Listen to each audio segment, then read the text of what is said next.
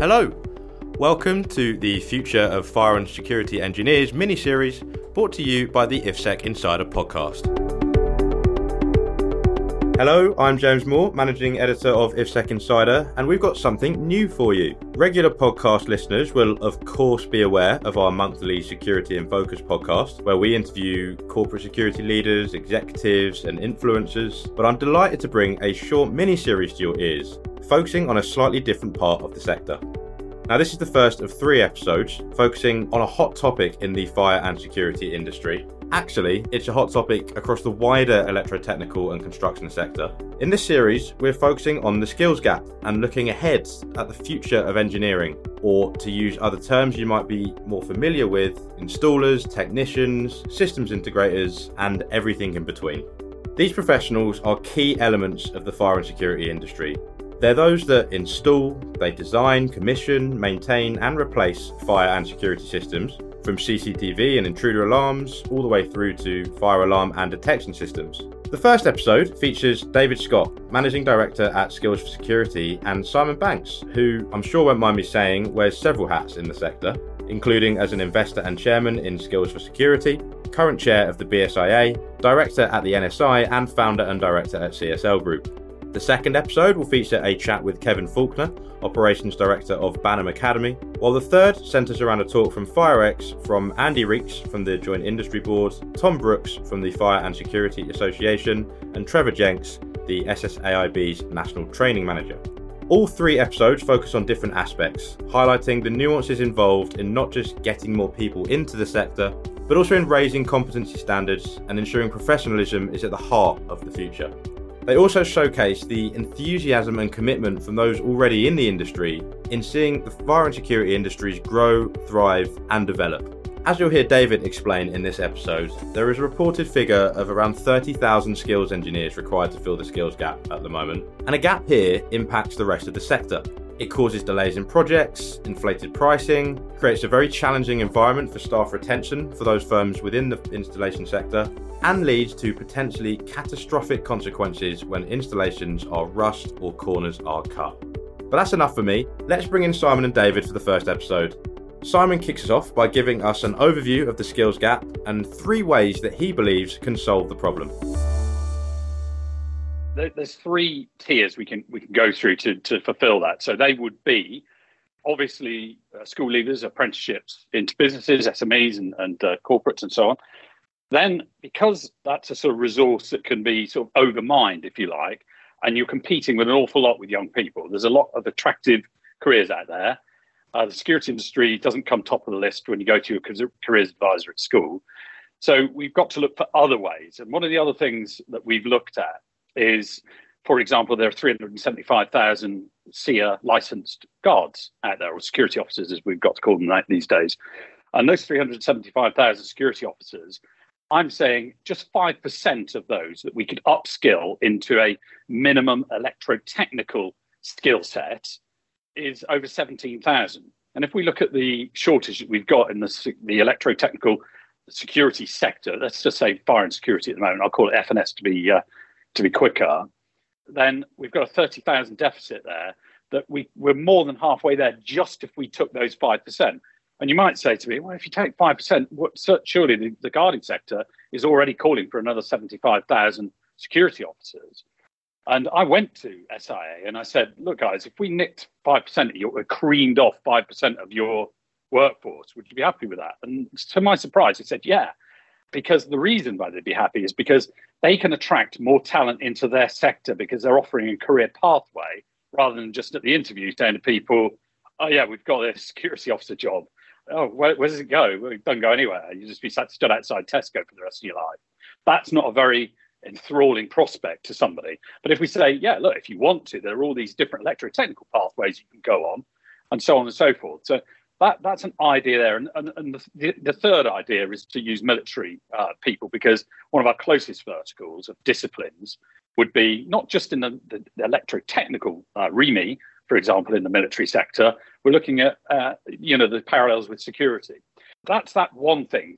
But then to carry that on, we're looking to create levels of super engineer. So the super engineer principle is that a super engineer becomes a super engineer when their competency extends to more than four disciplines. So that might be fire, security, IT, and HVAC, for example. Now, those we're not looking to create those engineers; they already exist, but they're just not monikered as super engineers right now. They're just called multidisciplined engineers. In fact, they're probably just called engineers. So the idea there is for us to say, okay, one of the problems with the security industry is that anybody who wants more money has to get promoted out of their skilled discipline and into management, which may not be as good at. I'm not saying people shouldn't advance their careers. Those that want to should, but those that just want to stay in a technical role and be good at it, but be paid more for it. So my thing is, if you're a super engineer, you're qualified in more more disciplines, you should be paid more and aspire to more. And so this ecosystem that I think we can create, and this is where skills plays a huge part in it, we can then bring upskilling. So as part of our services from skills security, we can upskill in those disciplines. So we could say to say an engineer at ADT or Chubb or even an SME, oh, you've got mm. super engineers there. We'd like to get them onto a path of better competency across different disciplines. And that's what we can offer. So that's an overall view of what we are looking to achieve. So we're very, very different to other training providers out there that just go, you want a training course, here's a training course, government funded, off you go. We're saying, no, let's attack the whole ecosystem and get people on pathways. Okay, and with with that sort of super engineer, and I, you know, I've heard the term master systems integrator, for example, be used before. Is that the same kind of thing? Is it about bringing their skills to a level, a, a very high level on on each subsection of the electrotechnical industry, but then bringing that into together to incorporate some level of integration into that and being able to you know fix things up and is that the way that you see the kind of industry developing and evolving into yeah. into its next because step it is exactly right it's a multidisciplinary environment and i think that you can then optimize your workforce so you might be busy in the summer with hvac because it's heating ventilation and air conditioning and you might be less busy in uh, busy in HVAC in December. But in December, there might be a digital auto IP service that needs attention from engineers. So we're saying optimize your workforce to go after the things that matter most and, and advance the industry better. So it's not necessarily having a high level of competence in one particular discipline. Obviously, we're, we're protecting lives and property here, so we do want a high level of competence. That's given. But what we also want is a broader level of skill sets so that we can optimize our workforce and, and be way more efficient.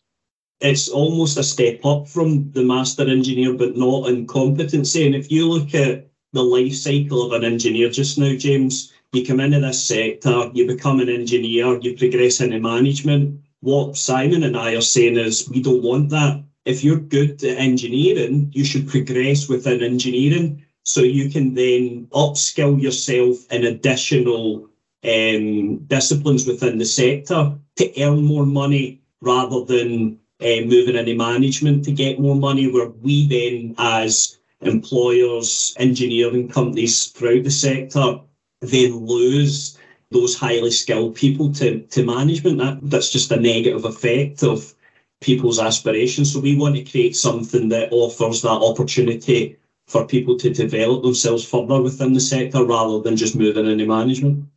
Yeah, it's an interesting concept because previously used to used to be an editor in the in the plumbing and heating sector and and you see you know highly skilled people there and they they grow and develop in a, in a company and then get their own way and, and take things on as a sole trader and they suddenly are faced with having to deal with so much more than just what they are good at the plumbing and the heating side of things and the technical side of things and then they're you know they're, they're having to deal with hr and, and if, particularly if they want to grow the business and yes some people want to do that but maybe some people want to just stick to what they're good at whilst whilst whilst expanding their skill set. I suppose is that something that you're David. I guess when you're sort of speaking to engineers, if you have you is this something that you're doing at the moment already? And have you spoken to uh, people who want to, to go down this path?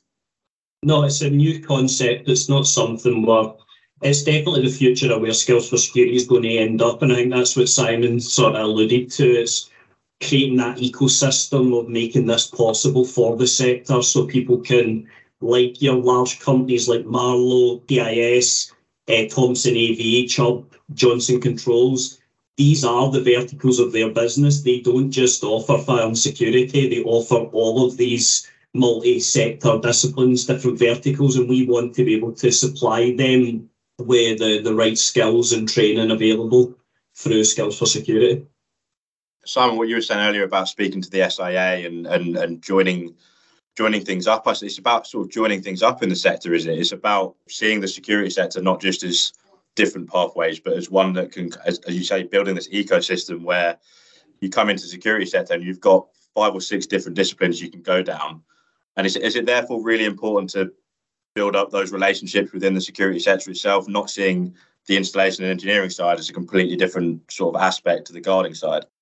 Yeah, I, I think um, you've got physical security and then you, have got what they call soft services, which is people, for want of another word. If you look at Mitie, they're an FM company. They own an alarm receiving centre of 979 approved.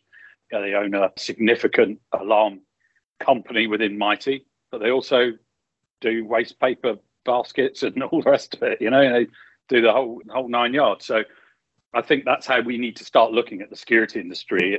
Yes, there's a, you know, we very broadly call it the fire and security industry, but it's way, even in the very smallest SME company out there, of which there are 3,000 inspectorate recognized SMEs out there. So it's a significant part of the industry.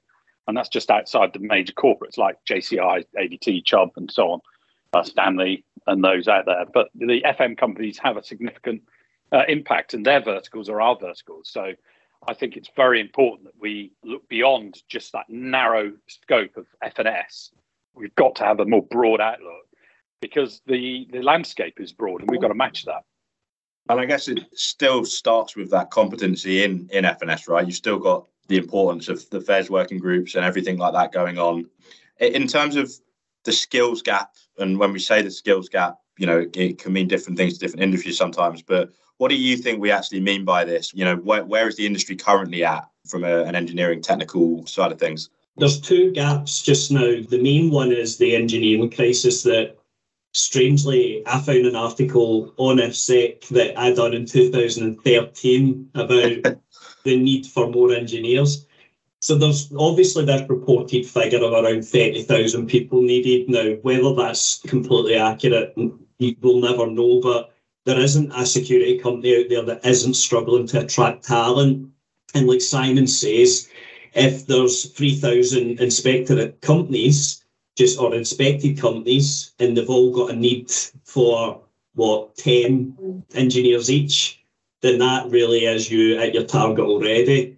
When we look at cross sectors that like the electrical, their uh, ratio of engineer to apprentice is around 10 to 15%. So for every engineer, they have 10 to 15% apprentices. And if you look at our sector, with the reported figures, the ratio of engineer to apprentice is only one, one and a half percent. So we know that there's a, an increase of another 10% minimum still to happen in our sector. So that's the first challenge. And, and where that leads us is that we've only got 1,500 to 2,000 apprentices in the UK. It's going to take us 15 to 25 years to get rid of that skills shortage. And by the time you get there, we're not actually going to, it's not going to be any better. It's going to be worse. So we actually need 10,000 apprentices in our sector, and we would eradicate the skills shortage in as little as three years. Where we've also got an issue is something that Simon had mentioned earlier was around we can't attract new talent into this sector because we don't have an attractive sales pitch to give to the young people. We literally can say that you can come into our sector, you can become a competent engineer, you can earn fantastic money, and it's a good career, but there's nothing to sell there. Whereas this sort of ecosystem proposal around the super engineer and upskilling and an unlimited career pathway of moving into different verticals, different sectors, and, and trial in different areas is uh, far more attractive to young people. And we've currently got 140 open vacancies. So our employers are hiring 140 young people, and it's a real struggle to fill those vacancies for those employers. We get 2,000 applicants a month from young people applying for those jobs but the majority of them don't meet the minimum requirements that we would expect. So therefore, it's really, really difficult to find young people. So that's the second challenge. First challenge is engineering shortage. Second challenge is young people applying for the, the open vacancies that we have. So do you see that that super engineer as that kind of almost hook for the for a new sales pitch for for the it's almost reinventing the sector, I suppose, and, and bringing it up to 2023 standards, and and you know look look ahead, look at all the different disciplines you can go down. Part of that is the fire and security sector. Do you think technology is probably the biggest pull in that whole hook? You know, the technology that's being used and, and can be worked on, and and the understanding required for the new systems that in, incorporate everything from AI to biometrics to integrated systems, all of this kind of stuff. Is, is that what's really pulling people in? Do you think, and that what is that what will pull young people in? That's 100% the hook that we're going after is that sort of technology, digital AI sort of uh, attractiveness. But what we're also looking at is that we have this FESS apprenticeship, which I am a big supporter of, love it, think it's very well suited to the sector. But you then look at the variation of our sector, the Marlowes, the JCIs, right down to the small one man bands that install smart systems in houses. The FESS apprenticeship covers all of that. And actually, there is an area where there might be other opportunities to upskill people in more appropriate. And that might be the hook that actually solves the problem, uh, looking at other apprenticeships that Marlowe can benefit from that are more integrative, networking, maybe fire suppression as well, linked in down to the smart home, smart alarm, CCTV system apprenticeship. So that I think the, the dynamics of the sector are certainly changing because of technology. I know you mentioned there was a difference in the percentage of apprentices um, to employer ratios. Simon, what, what would your message to employers be? You know, why should they take on apprentices? Firstly, I guess, are they looking to do so? Is, is this something that you're getting a lot of demand out of? But for those who aren't, maybe, is, what, what would your message be? Well, my message would be to employers they need to embrace apprenticeships because they need to feed their business with new blood, new ideas. And um, it's one of those things that there's a resistance because people always want the path of least resistance, and that's natural. And I get that. And if you're a busy business, let's face it, you walk into your average installer and they're as busy as, as any business can be. In fact, frantic is how I describe some of them at some points. And that's what I mean about the optimization, because sometimes they're up here and then they're right down there and they need something to balance it out. So I think that's that's one thing. But I think technology is a hugely important driver. But that's where young people come in, and I think they're much more readily agreeable to tech you know, I don't want to come across as ageist here, but I think a young person is more computer literate. I think they're more tech savvy. And because of that, they fit in much better and they will provide skill sets. They'll fill in gaps in, in businesses. But there is an investment in time. But that time's not as much as people think. They don't go from being a totally incompetent young person. And it doesn't, it certainly doesn't take three years. I mean, within six months, if that young person went on holiday, you'd miss them. And I think that's the point here. So it is hugely important for people to bite the bullet, literally, accept that they need to have new people in their business, take on apprenticeships, and they won't look back. Oh, yeah, there's a little bit of pain, but there's always pain. And in anything you do, if you want your business to be uh, achieve better things, there's going to be a little bit of pain. So uh, my message to installers would be get on with it, hire those young people, go and visit your local college, go and visit Skills website, find out I mean, David will have a much better idea of how to get. In fact, you might want to bring David in on how a typical process. If you're an installer, okay, what do I do? Do I pick up the phone? Do I go on website? What would you do if you were an, an employer? Yeah, so we website's the best place to go to, and um, you can register your interest. There's a part of the website that says how to recruit an apprentice, and um, you can in that box select what sort of apprenticeship you're looking for and then we, as a business, help you recruit for an apprentice. We're not a recruitment company, but because of our access to the government website, we are able to advertise your open job vacancies on the government's um, uh, website. It's called National Apprenticeship Service. So we advertise on there. We then look through those CVs. We make sure they match your job specification, and then we send the, the best ones through to you to then move forward with an interview. So yeah, that's certainly the best place to start is on the website and then have a look at the how to hire an apprentice section. And what does the typical sort of first six months, I suppose, look like for an employee who's just hired an apprentice, both from an employer's perspective and, and an apprentice's? Yes, it's funnily enough, we're actually creating a roadmap just now. Our roadmap's probably the wrong name for it, but it's almost like a, a three year incentive program that we are recommending to our employers to put apprentices on.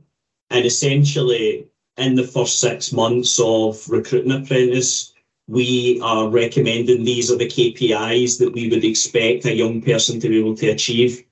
So, for example, install first fixing of different devices, put in cabling, secure the infrastructure of cabling, and then if they meet those KPIs and performance indicators under an assessment condition, we would recommend that they're given an incentive, whether that be an Amazon voucher or a van or an additional holiday. But that's essentially what we're now recommending because there's a huge issue out there with retaining young people with our employers as well. So we want to support our employers not only in hiring, but retaining the talent that they do eventually find.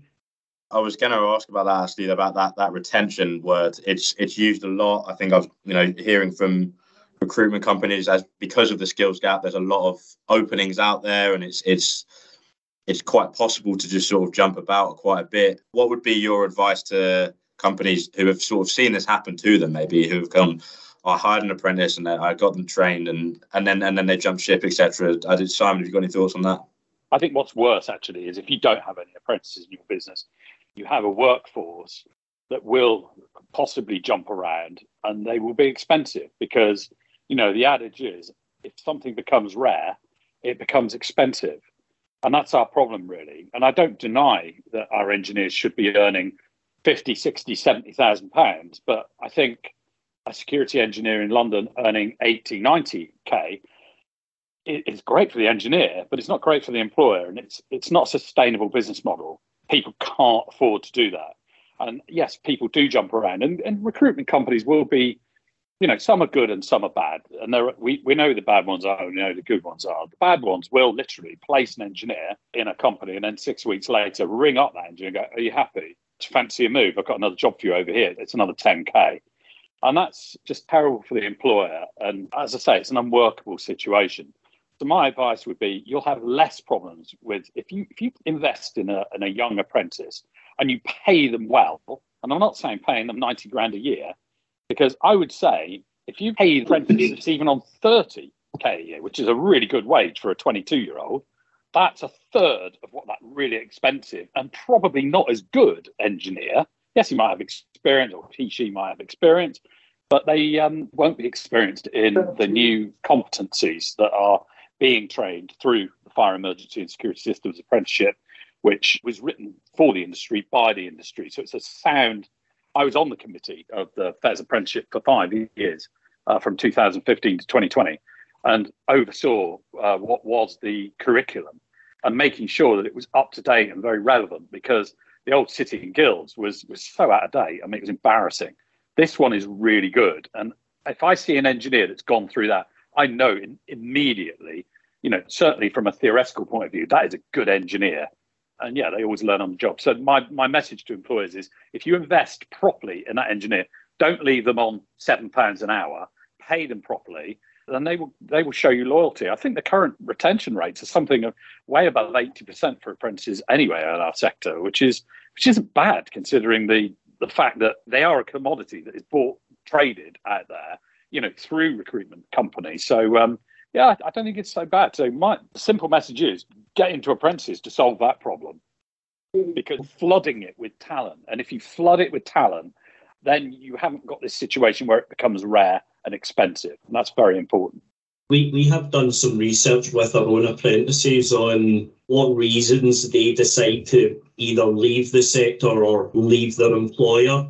And it always goes, it's never to do with um, their baseline salary it's always to do with being given the opportunity to develop further or achieve further incentives within the business. And that's why we came up with this sort of roadmap, we called it, because apprentices are telling us they, they maybe join a company for, I can't think of the figures, but say it's 300 a week or 400 a week.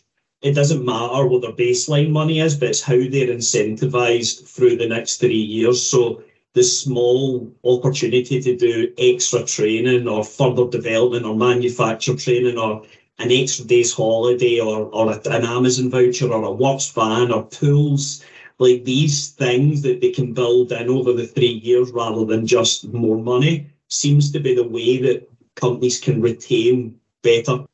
Yeah, it's it's interesting, and I was going to ask that exact question, David, of, of what you know when you're speaking to apprentices within the skill security system. You know, what what are they looking for? And, and it seems like it's it's not just about the money. There's a lot more to it, and particularly in this generation coming through, there's a lot more to consider. It's whether it might be work life balance or just generally having a having a kind of better and more inclusive culture. Are those things that they also care about, maybe more so than previous generations have?